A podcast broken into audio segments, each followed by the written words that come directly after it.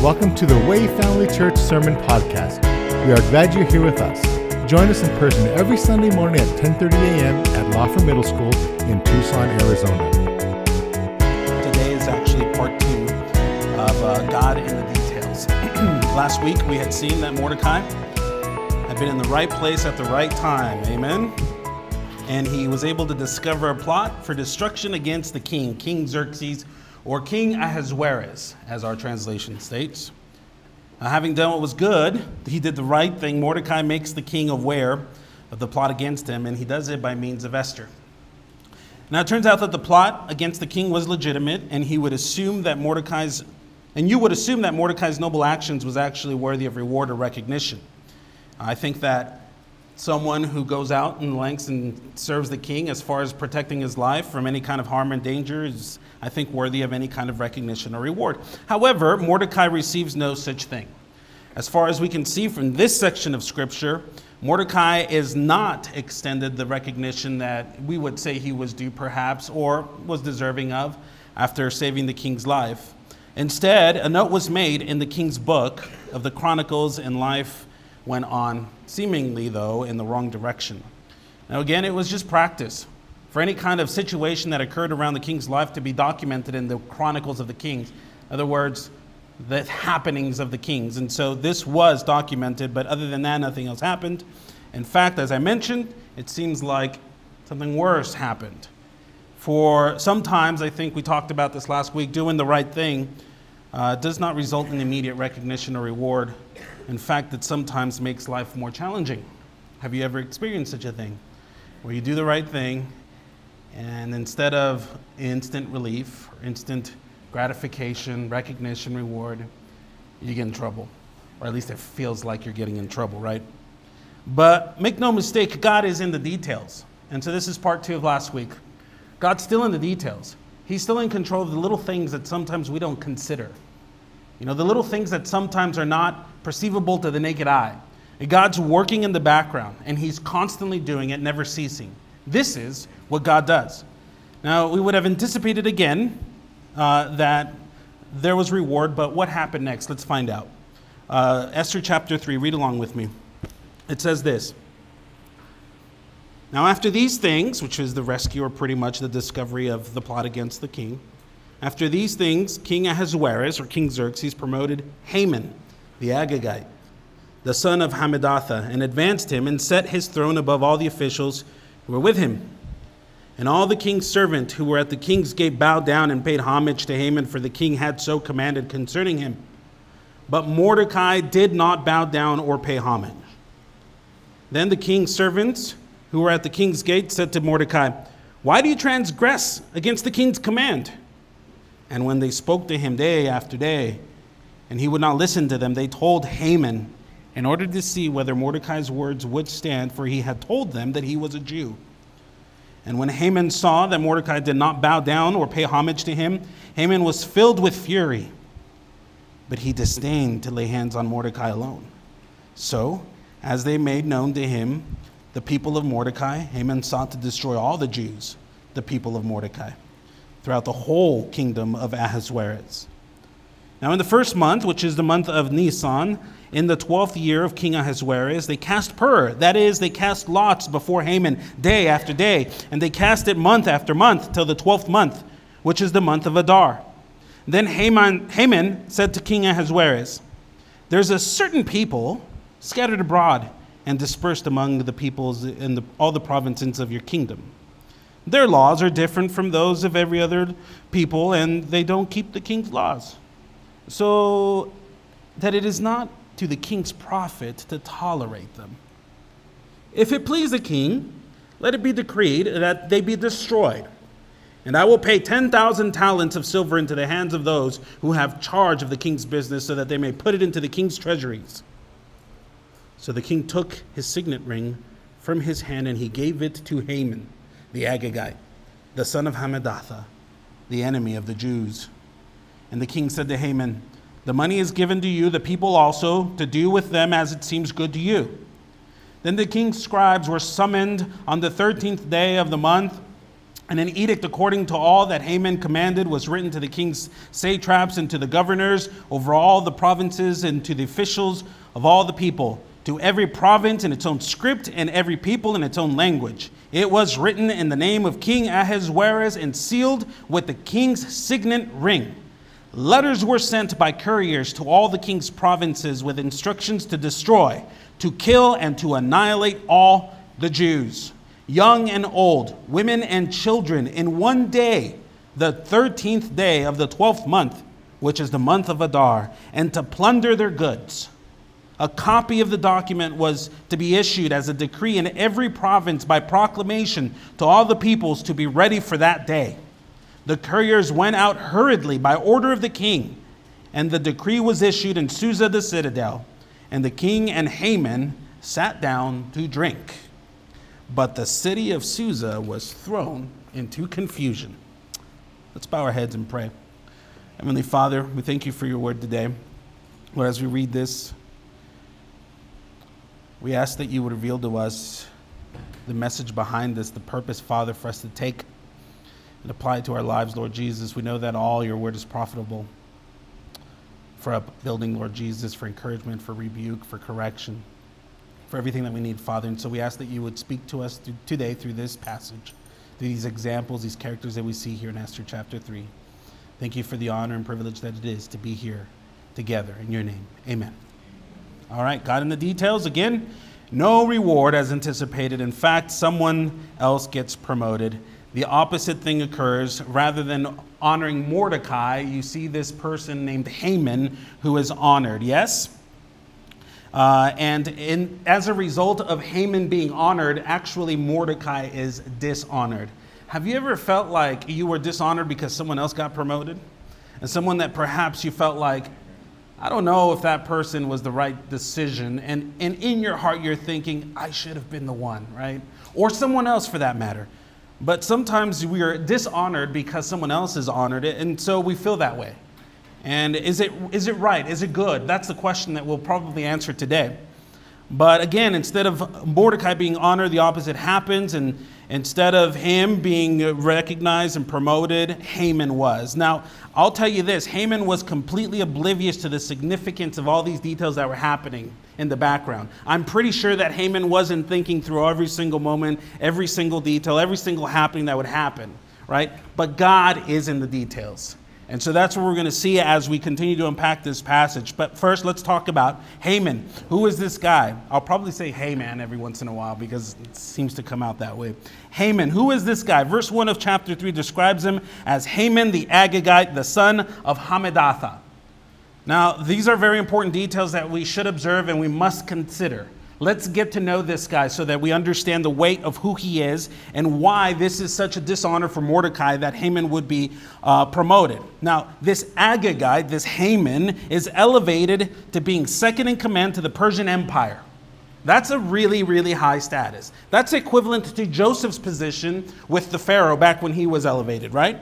Now, this is not a good thing if you're a, a Jew. In fact, the fact that he's an Agagite is not a small detail. This is very significant, especially if you were a Jew. For an Agagite was a descendant of Agag, you would assume, right? The king of the Amalekites, that's who Agag was. He was an enemy of Israel, whom Saul had failed to kill as, as commanded by the Lord back in uh, 1 Samuel. But not to worry, Samuel, the prophet of the king, did what Saul couldn't do.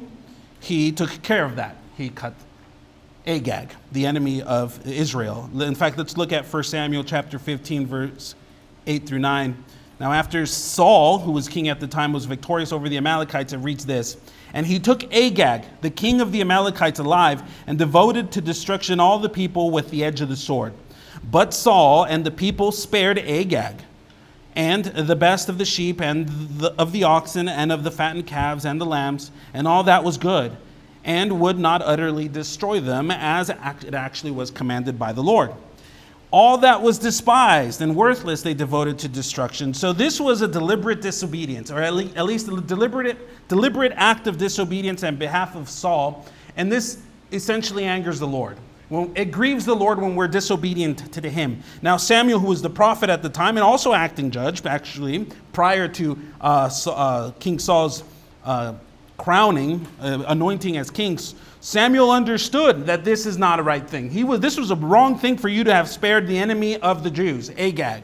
And so what happens is he's also angered with Saul, and he takes the sword and he goes and he cuts down Agag. He does what should have been done in the first place. Now, Agag was dealt with harshly. If you consider the passage here, if you go and look at it on your own, Agag was sentenced to death because he was a ruthless enemy of Israel. In fact, if you look at the description of how he managed things and how he treated Israel, you would say this guy is entirely inhumane. And so the, door, the, the Lord dealt severely with Agag, and this was the instruction in which Saul would not actually go forward with. Now, this is maybe helpful in us considering who Agag was or how he was perceived or the, the kind of enemy that he was to the Jews. Now, have you guys heard of a warlord, let's call him, named Adolf Hitler? If you haven't, you will one day. You'll learn of him. He despised the Jews and he sought to kill them. He had a hatred for them like no other. In fact, we look back in history and we wonder how can such a person do such a thing? We would not hesitate to call him an evil man, would we? Agag was like this, and so was Haman. He was very similar to what we know today, like Adolf Hitler. But there's a problem, in fact. There shouldn't be any remaining descendants of Agag. I don't know if you guys read your Bibles enough, but I came across a passage in First Chronicles made me think wait a minute, there should be no Agagites right now. Let me show you 1 Chronicles chapter 4, 42 through 43. And some of them, 500 men of the Simeonites, went to Mount Seir, and they defeated the remnant of the Amalekites who had escaped. And so the Simeonites were one of the 12 tribes who had actually dealt severely with the Amalekites. Therefore, any descendant of Agag should have been destroyed. According to this passage, they were destroyed. So, therefore, Haman could not have been an actual descendant of Agag. And I'm going to be honest with you, for the longest time, I thought that he was. I thought that he was a consequence of Saul not dealing severely with Agag right away. But that's not actually what this passage is implying, and it blew my brains when I realized what's going on here. Agagite was actually a uh, derogatory title used on those who were true open enemies of Israel's or of, of the Jews, of the Jewish race, racist against the Jew, if you would. It is equivalent to the word Nazi today. If someone hates the Jews, you call them a Nazi. Now, that person does not have to necessarily be affiliated with the Nazi, Nazi political party, right? Nor do they have to be affiliated uh, racially with Germany or anything in that region. You're just a hater of the Jews, therefore, you can kind of label that person a Nazi. It was in that regard that Haman was labeled an Agagite. Now, look at this Haman the Agagite was honored above all, and consequently, it is by default a dishonoring, a threat, if you would, to anyone who is a Jew. Do you see this? Do you see the severity or the importance of understanding who Haman is and why this is a problem for anyone who would be a Jew? But God is sovereign over honor and dishonor. And so Haman was honored by default, Mordecai is dishonored, right?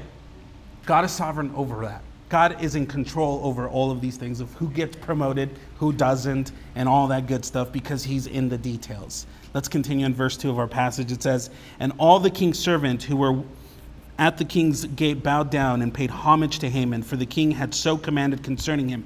But Mordecai did not bow down or pay homage. Let's see that again. But Mordecai did not do what he was supposed to do. Now, we just last week talked about doing the right thing. So this is where it gets a little bit conflicting. This is hard. What is the right thing? Sometimes, in some circumstances, it is very difficult to determine what the right thing is, right? Would you agree with that? Now, Mordecai clearly had a problem with Haman, and this is understandable. If you understand what he knew and who Haman was, for sure, hey, uh, Mordecai, we feel you. But here's the thing regardless of his personal convictions, or anybody's personal convictions for that matter, Xerxes, who was the king of Persia, who was the authority placed around uh, over those people, commanded all to honor Haman.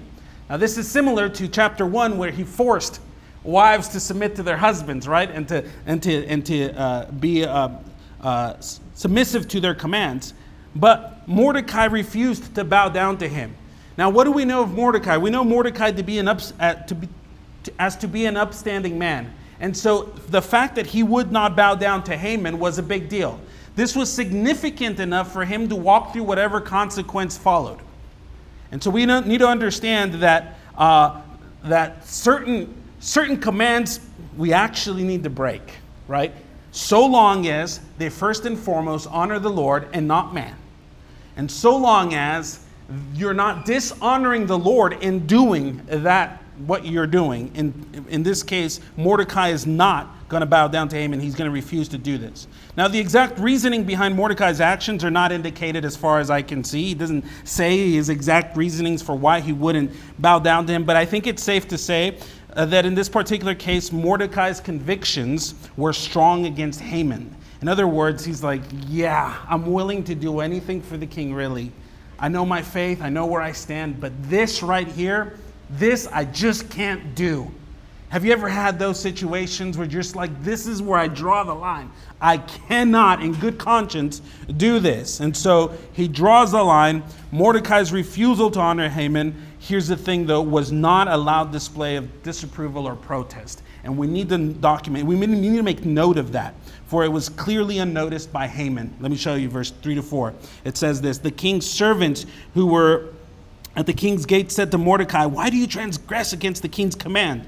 And when they spoke to him day after day, he would not listen to them. They told Haman in order to see whether Mordecai's words would stand, for he had told them that he was a Jew. And so Mordecai didn't even realize that he was told by these people who were with uh, Mordecai. I'm sorry, Haman didn't realize, and he was told by the people who were with Mordecai that Haman was being disobedient by this.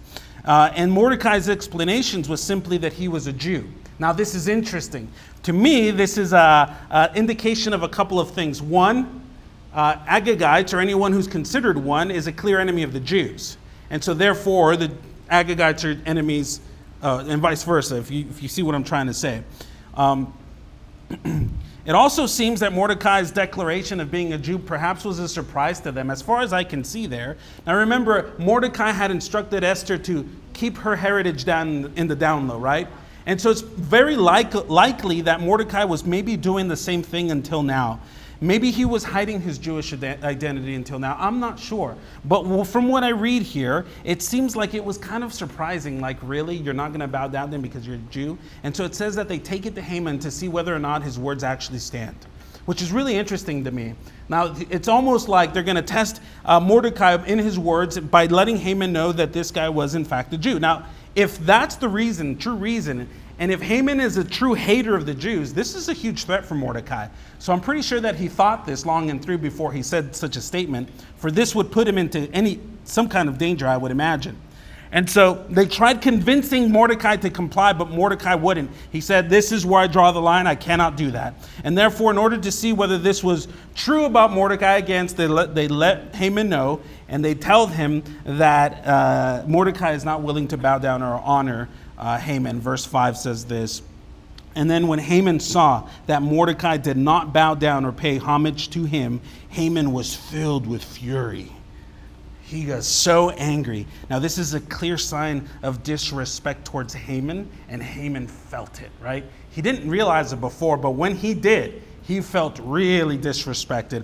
And so instead of reasoning, this is, this is where I think Haman gets a little bit outrageous, or actually a lot outrageous instead of reasoning directly uh, with Mordecai or confronting him about his actions, Haman's rage wouldn't be sufficiently satisfied if he just dealt with Mordecai.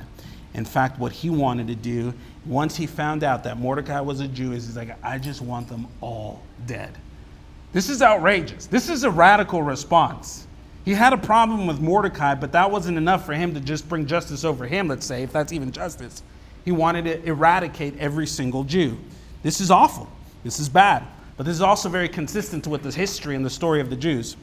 And so, verse 6, it says, But he disdained, at least in his eyes. That's what the original Hebrew language tells us. In his eyes, he disdained, but in his heart, he still wanted to lay hands on Mordecai alone. So, as they made known to him, the people of Mordecai, Haman sought to destroy, meaning to uh, obliterate, to annihilate all the Jews.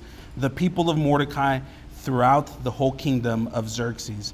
Now, Haman's disgusting level of self honor, consider this, combined with his radical hatred for Mordecai and the Jews, resulted in a plan for a total genocide of the Jewish people. Only this would satisfy his anger towards Mordecai. Now, I want you to see how God is moving behind these details, these small details. Okay? Now, he used Mordecai's compliance towards Xerxes and his complaint towards Haman. So Mordecai is complying to Xerxes, but he's complaining against Haman to put things into motion to ultimately accomplish his divine plan. So all of this is important. God is in these details. He used both Haman's desire to be honored and Mordecai's refusal, refusal, refusal to honor Haman to advance his purposes. Now let's consider this because I think this is absolutely something noteworthy and something to consider and self examine. Ask yourself this Am I like Haman? Am I seeking my own honor? Do I have those tendencies? Or am I like Mordecai, withholding honor where it may be due? Consider that. And this is something that I think is very in- instructive for us. And so let's, let's ask that first question Are we like Haman? Do we get angry when we're not recognized for the greatness that we perceive ourselves to be? And sometimes we do think ourselves as being pretty awesome and we want people to recognize that. We talked a little bit about that last week, right? Do we seek to be honored to the degree that it would actually harm someone else? Would it hurt someone else if it meant your honoring? We have to think about this. Now, let me give you a personal example, and I've recently shared this for the first time because it's quite embarrassing. And I told my wife that I would share it with you, and she was shocked that I would actually consider sharing this with you. But have mercy and grace with me because this is the old me before the Lord has sanctified me, right? Okay, when Sadie and I were beginning to talk, we showed interest in one another. Um, I sat her down at a restaurant and I told her this and I am ashamed of this. I told her, if anyone better comes along, I'll probably go for it. because, because I think that I deserve better. I think that I've worked hard my whole life, and I think that I just, I just do. Okay, the fact that she even spoke to me after that is a miracle. I know I'm getting looks like, how could you? Brothers, I don't know how I could have done I, I, I don't know. Like that was the Haman in me, you know, looking for honor, like thinking of myself as someone that I was far from. We do this, and, and quite honestly, that's probably the ugliest example I have to share with you. And I did it against my wife, who wasn't my wife at the time, but God knew what He was doing. He was in the details. Because I promise you, through moments like that, He has humbled me to the degree where I dare not boast about myself at all. Not at all. Because I have no idea what good is, even sometimes. You know, here I am saying if there's something better, not realizing that the best was in front of me. You know what? How blind we are. and so, are we like Haman? Do we seek self honor to the degree that we're even willing to hurt someone else? Do you know how she would have felt? She's told me that was, she doesn't know why she talked to me ever again. You know, I think it's just the grace of God that we're even friends after the things that I have said to her. But here's the thing we need to consider this, and I think this is important to advance this point. Ask yourself now this are we more offended when we are dishonored than we are when God is dishonored? Like, do we really think so high of ourselves that we don't even regard the things that honor or dishonor the Lord? You know, because some that me, that example, God, God was not in my mind in that moment. Otherwise, I would have thought things through, right? I was thinking of myself above all. And so when we do anything, especially in these days, there's a lot of things that we just can't, we, there's lines that we just shouldn't cross, and we know that. But the question is are we more offended when we're dishonored, when we're disrespected, than when the Lord is dishonored? We really need to think through that. Are we like much of those described in John chapter 12, verse 42?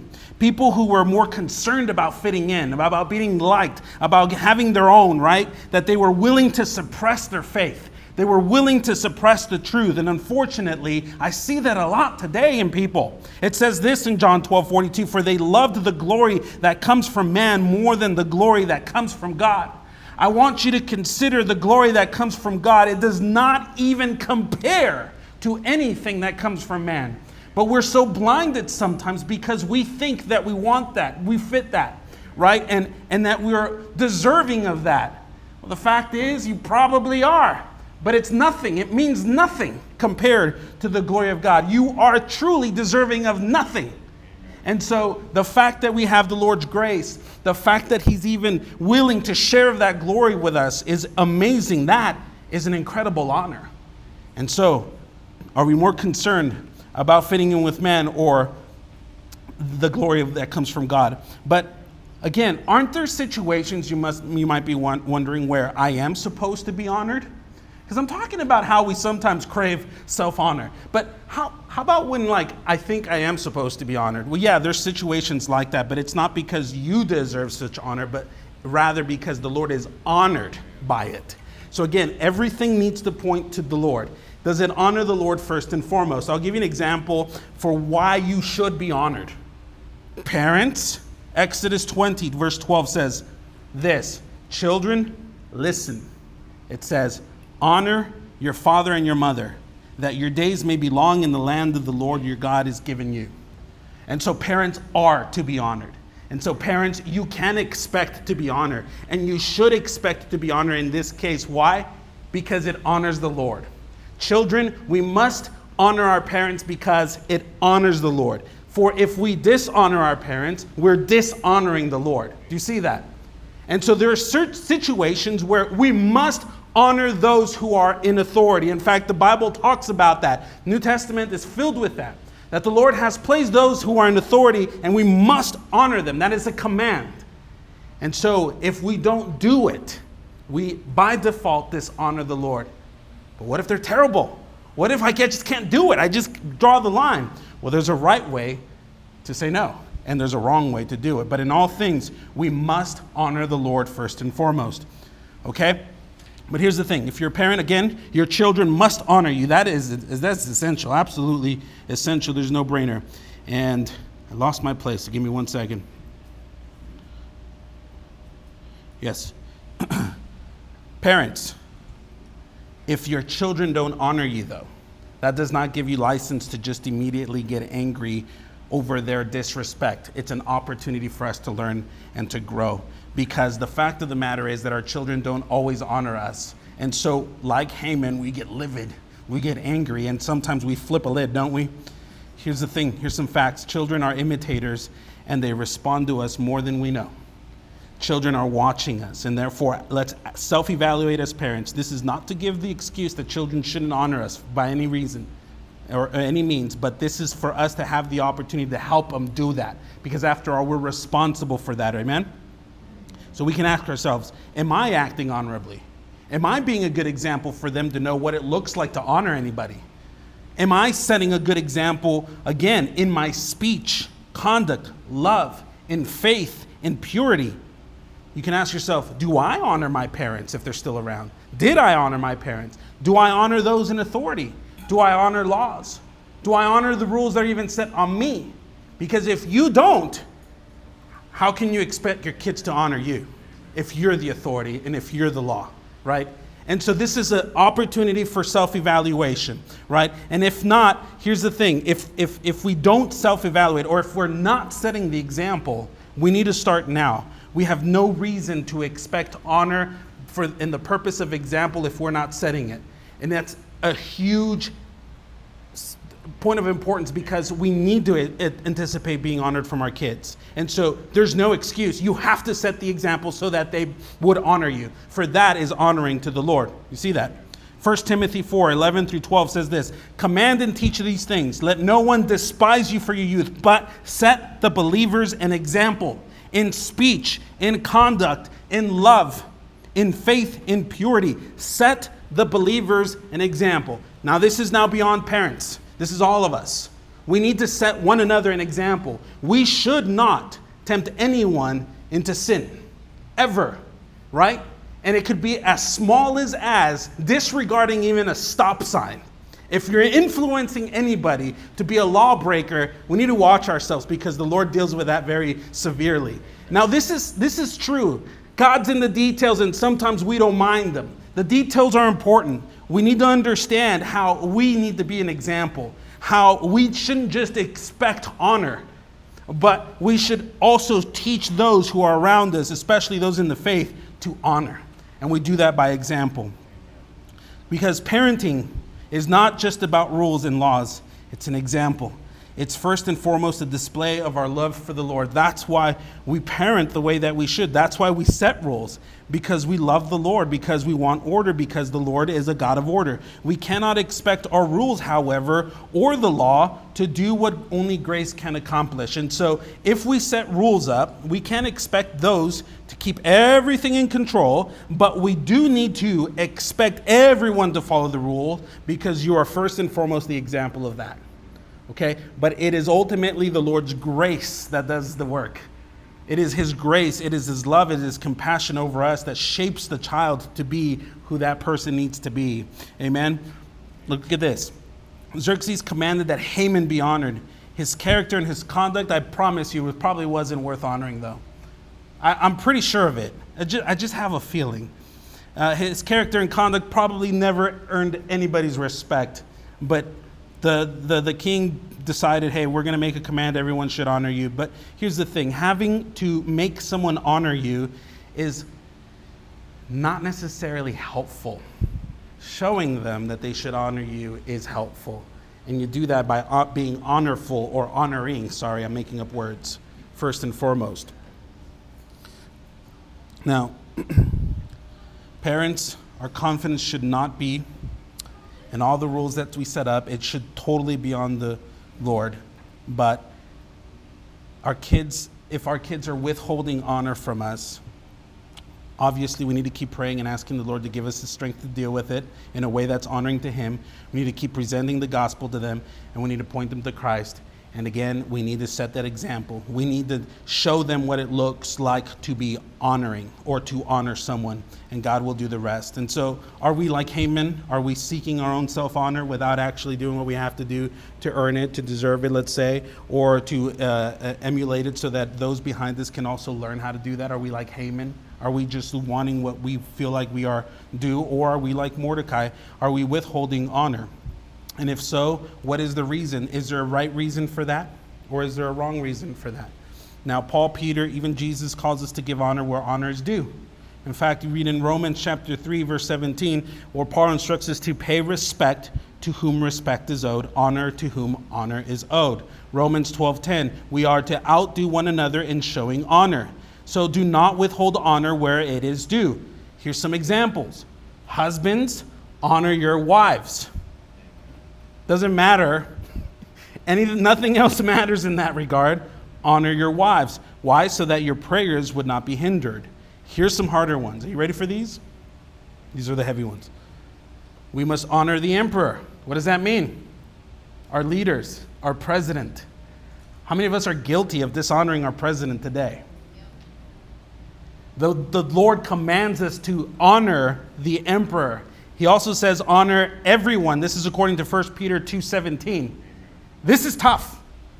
This is a, a pretty heavy pill to swallow if you ask me. But here's the thing though, are we actively withholding honor from anyone where honor is due? We need to think that was Mordecai wrong for dishonoring Haman? I don't think that he was, and I want to show you why, and I want to show you why this example is so important. Haman was not flamboyant about his dishonor. I'm sorry, Mordecai was not flamboyant about his dishonor towards Haman. In fact, he did it quietly. He disagreed with that. He drew the line. He said, I just can't go there. At no point did he call upon anyone else to riot against Haman. At no point did he try to convince everyone else to hate Haman. His answer was simply, That's against my convictions. I'm a Jew. That's it. And that's the way we can respectfully disagree with someone that we don't agree with. For example, I'll just give the example of the president because I know a lot of people aren't happy with the president. We don't have to say, oh, we honor the president. We don't have to bow to that, right? But at the same time, we don't need to say anything to dishonor the president. That is actually a call to the Christian. See, the Christians held to a higher standard. Instead, we pray for them. Instead, we respectfully just disagree. And if we have something to say, we do it in a way that honors the Lord first and foremost. There's a right way to not show respect where you just can't show that sense of the respect. But honor is due where honor is due. If there's a person who set uh, an authority over you, you're, they're due their honor. That's what the, the, the, Bible tells us to do. In fact, it tells us to outdo one another in honor. In fact, this is a hard thing for us to do. We have to learn how to do it well. We have to learn how to do it in a way that, above all, honors the Lord. We have to be able to say, No, I can't go there, but I respect you. You know, I still, in the name of Jesus, I wish you well, or whatever it may be. You, do you understand what I'm trying to say? There's a right way to rebel. And there are certain things that we do need to rebel against. Like Mordecai is a beautiful example. There's no way I can bow to that. There's no way that I can accept that. That's wrong that grieves the Lord. This is a threat to the people of, the, of God. And so he was rightful in, in rebelling against this, but the way that he does it, the manner in which he does it, I believe is truly honoring to the Lord. All right? Where Haman didn't even realize it unless or until someone else told him about it. You see that? Now, again, Christ has leveled, leveled us up. And this is interesting. This is good. He has secured our salvation. So we don't have to earn it anymore. We don't have to do anything to maintain it anymore. And we don't have to try to save ourselves. It is finished, is what Christ said. But He also raised this standard for our life, of the believer especially. And so you're expected to do the right thing and to honor God always and to honor the words that He has said. This is something that the Lord has called us to. Otherwise, how will anyone know that we are different? How can we w- bear witness of the things that Christ has done?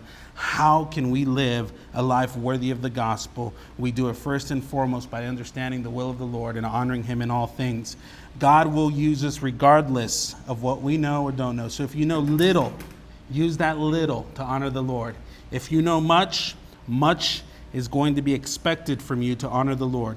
But in everything that you do, and just remember this do not seek self honor and do not withhold it from someone who is actually due. And in all things, honor God. I, I, hope that we're understanding. I hope it's hitting you the way that it hit me as I was studying and really digging into this. Here's another thing God is so- sovereign over honor and dishonor. and He's also sovereign over time and circumstances. And if we read uh, verse 7 here, in the first month, which is the month of Nisan, the 12th year of King Ahasuerus, they cast pur. That means they cast lots before Haman day after day, and they cast it month after month until the 12th month, which is the month of Adar. Now, here's what's interesting they cast lots. What does this mean? You're probably wondering why, why were they casting lots? This was, a, this was common in that day, in fact, even for the Old Testament. And the Israelites would also cast lots to determine God's will, God's divine will. Other cultures would do it just to determine a divine will. And so what Haman was doing is trying to figure out, okay, when am I actually going to go forward and killing the Jews? This is what I want to do. To do. And, and it says that it was about a year. he cast lots about a year trying to determine when the right time was. And what would have happened in that year? Esther's relationship with Ahasuerus would have developed more. Mordecai's position as an official would have developed more. And so I think that God was truly in the details and time and circumstances there. But then the right time, quote unquote, happens. And the specific day is given to execute the plan to annihilate the Jews. And he did this for a while again. He cast lots for a while, and so it was the time for him to go forward with it. Verse 8 says Then Haman said to King Xerxes, There is a certain people scattered abroad and dispersed among the peoples in all the provinces of your kingdom. Their laws are different from those uh, of every other people, and they do not keep the king's laws, so that the king, so that it is to the, the to the king's profit to not to tolerate them. Excuse me. Ugh. Now, notice the intentionality in the vague reference to the Jews here. Do you see how uh, Haman is being crafty with the way that he's putting things together. He's presenting something to Xerxes in a way where it's actually very interesting. Where, yes, I agree with what you're saying. If there's someone who's not following the king's rules or laws, and if they have their own thing, and if it's not uh, uh, of, of, of, of, benefit for me to have these, know, go ahead, Haman, do what you need to do. But I think that the intentionality with that vague reference means a lot. And with that, of course, again, the king would say, Yeah, do it. But this was a lie. And this is the way that Satan works. And we need to be very careful about what's going on here. Satan will often twist the truth or will be vague about the things and they'll have you assume things or believe things that are not actually so. All right? This is actually how Eve was deceived. Very vague, very unclear about uh, just what he was actually saying. And so uh, uh, we continue reading in verse 9. I want to advance here. If it please the king, he said, let it be decreed that they be destroyed. and I will pay 10,000 talents of silver into the hands of those who have charge of the king's businesses, so that they may put it in the king's treasuries. Continues, so that the, so the king then took his signet ring from the hand and gave it to Haman the Agagite, the son of Hammedatha. Look at how he's described the enemy of the Jews. And the king said to Haman, The money is given to you, the people also to do with them as it seems good to you. Xerxes does the unimaginable. He gives uh, full authority to Haman and the resources for him to pursue his supposed enemies there at that time. And so he essentially does what uh, the Pharisees did with Saul of Tarsus, right? He, they gave him the resource, they gave him the finances, go and get rid of these people. That's essentially the thing. This is a, this is, this is a death threat against the Jews. And you were thinking, like, how can this be? If you're a Jew, you're probably wondering, you, didn't know at this time, but you're probably wondering, how could this even be? This is the worst thing that could ever happen. And so, as a result of the decree was made against the Jews, and letters were sent to all the provinces of Persia this is an absolute death sentence. And then verse 12 through 15 says this The king's scribes were summoned on the 13th day. And so there's this huge commotion here, right? Everything's moved forward. The first month, and then an edict according to all that Haman was commanded was written to the king's satraps and to the governors over all the provinces and to the officials of all the peoples, to every province in its own script, in every people in its own language. In other words, make no mistake, everyone will know exactly what this rule is, this law is, this command is. And it was written in the name of King Ahasuerus because he had given him the signet ring to Haman, and he sealed it with that ring. Letters were sent by couriers to all the king's provinces with instructions to destroy, to kill, and to annihilate all the Jews, young and old, women and children, in one day and this is the day, the 13th day of the 12th month, which is the month of Adar, and to plunder their goods. A copy of that document was to be issued as a decree in every province by proclamation to all the peoples to be ready for that day. The couriers went out hurriedly by order of the king because the signet ring was on Haman and the decree was issued in Susa the citadel. Here's the thing though if a law was passed by the king, it was unrefutable. Do you remember that? We talked about that early in chapter one, I think. If the, if the king of Persia passed the law, there's no going back on it, even if it's an inconvenience to the king himself. You can't go back on it. It is done. It is sealed in stone. The only way to counter it is to get creative and try to amend it by doing something different. That's it. And so this is a final decision. This is definitely a death sentence to the Jews as far as what we can see. But let me just remind you that God is in the details and He's working in the background, and nothing is too far fetched for Him. And so, even when we think that the situation is hopeless or we're running into the dark and things are just, just at the waterfall right there, it's over for us, God's still working. He's still moving. He's still doing what only God does. He's working all things for the good of those who love Him and for His glory. And He will not be dishonored. God is going to move, and He's going to move in mighty ways. And so, uh, again, a certain death sentence. Here's something I'd like to note. You know, Satan is very much like what Haman did there. Haman was even willing to offer money. He says, 10,000 pieces of silver. That's, that's a lot, actually. I'll give you this to put into your treasuries, just let me kill them. You know, Satan works that way. He's willing to invest in the destruction of God's people. And he's really ready and, and, and immediately uh, going to respond in all things in that way. And he will willingly and readily purchase your death. Your death is worth it to Satan. And he will do whatever he can to see that you die spiritually, physically, in whatever way. Satan wants you out. 30 pieces of silver? Sure, here it is. Give me him. You see how he's willing and quickly ready to just pay for your destruction. But God, and this, look at this beautiful contrast, but God uses Christ's death to purchase life. It is through death that we have life eternal. And this is, again, only something that God can do through Jesus Christ. We need to not make little of that. There's no greater price that has been paid for our lives, and it has been paid in full. That is great news. The, the devil wants death to come, but even through that death, God gives us life, life everlasting. God is awesome.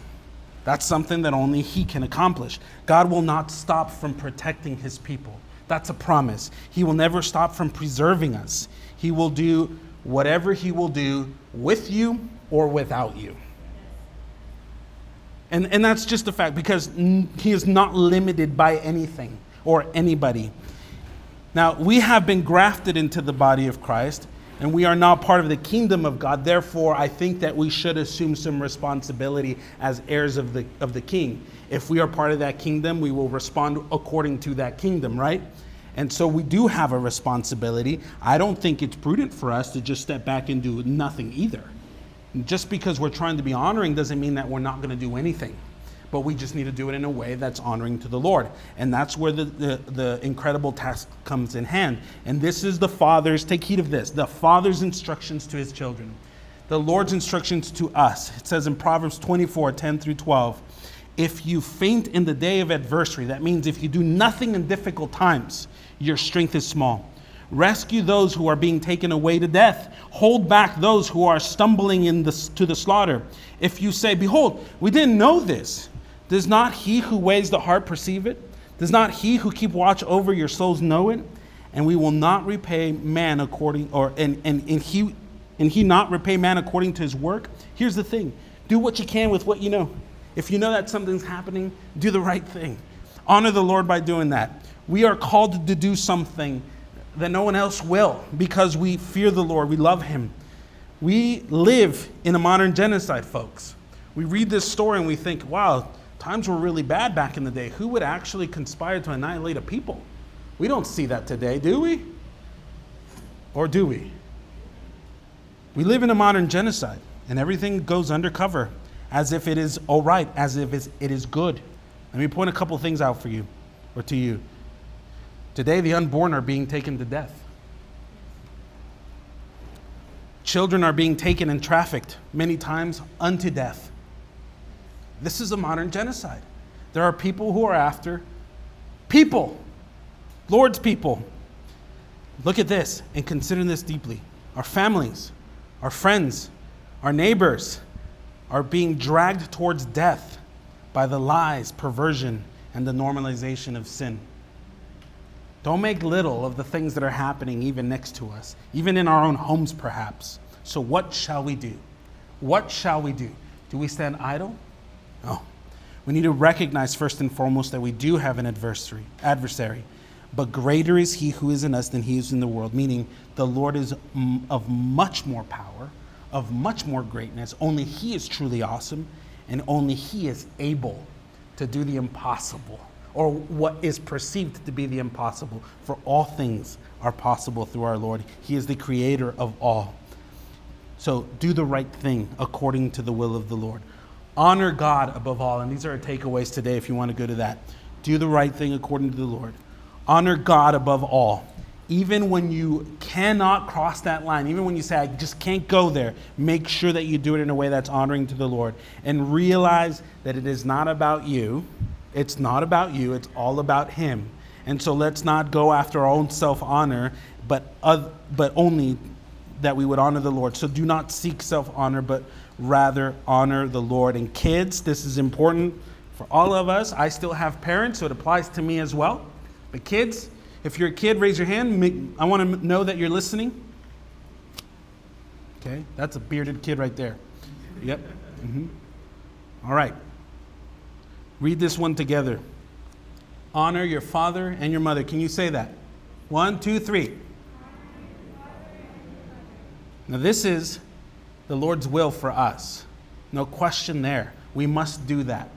Parents, let's give our children a great example of what it looks like to honor and to honor the Lord above all. And doing so, and doing, and doing what we're called to do to honor others, even when we do not agree with them, being respectful for them, effectively, what we will do is we'll stand against that which does not honor the Lord. God is honored in how we deal with things. God is honored in, in, in our actions or dishonored through our actions in turn. And so, again, if you miss anything, because sometimes we fail, sometimes we're naughty, right? Don't worry about it, but do your best to not continue to, to follow that cycle. But God is in the details and trust that He's moving in every single circumstance. So the things that have happened in the past, those are of the past, and the Lord will use them to grow us. That example that I gave you, as far as how I spoke to my wife, the Lord has used that. I think of that often, and I have repented of that. And so we should have we should also repent of how we dealt with others, how we deal with folks. Biggest question that I have for you today is Are you honoring the Lord in everything that you do? And even in those disagreements that you have with others? In all things, honor the Lord and trust that He's in the details, He's taking care of all things, even the things that seem that are hopeless and impossible. Just let Him handle it. He's got it. Amen? Let's pray. Lord, thank you so much for your word. Thank you, Father, for the opportunity to come together and just dive into it and be challenged by it, Lord Jesus. We ask that this would not go void in our hearts and in our minds. In Jesus' mighty name we pray. Amen.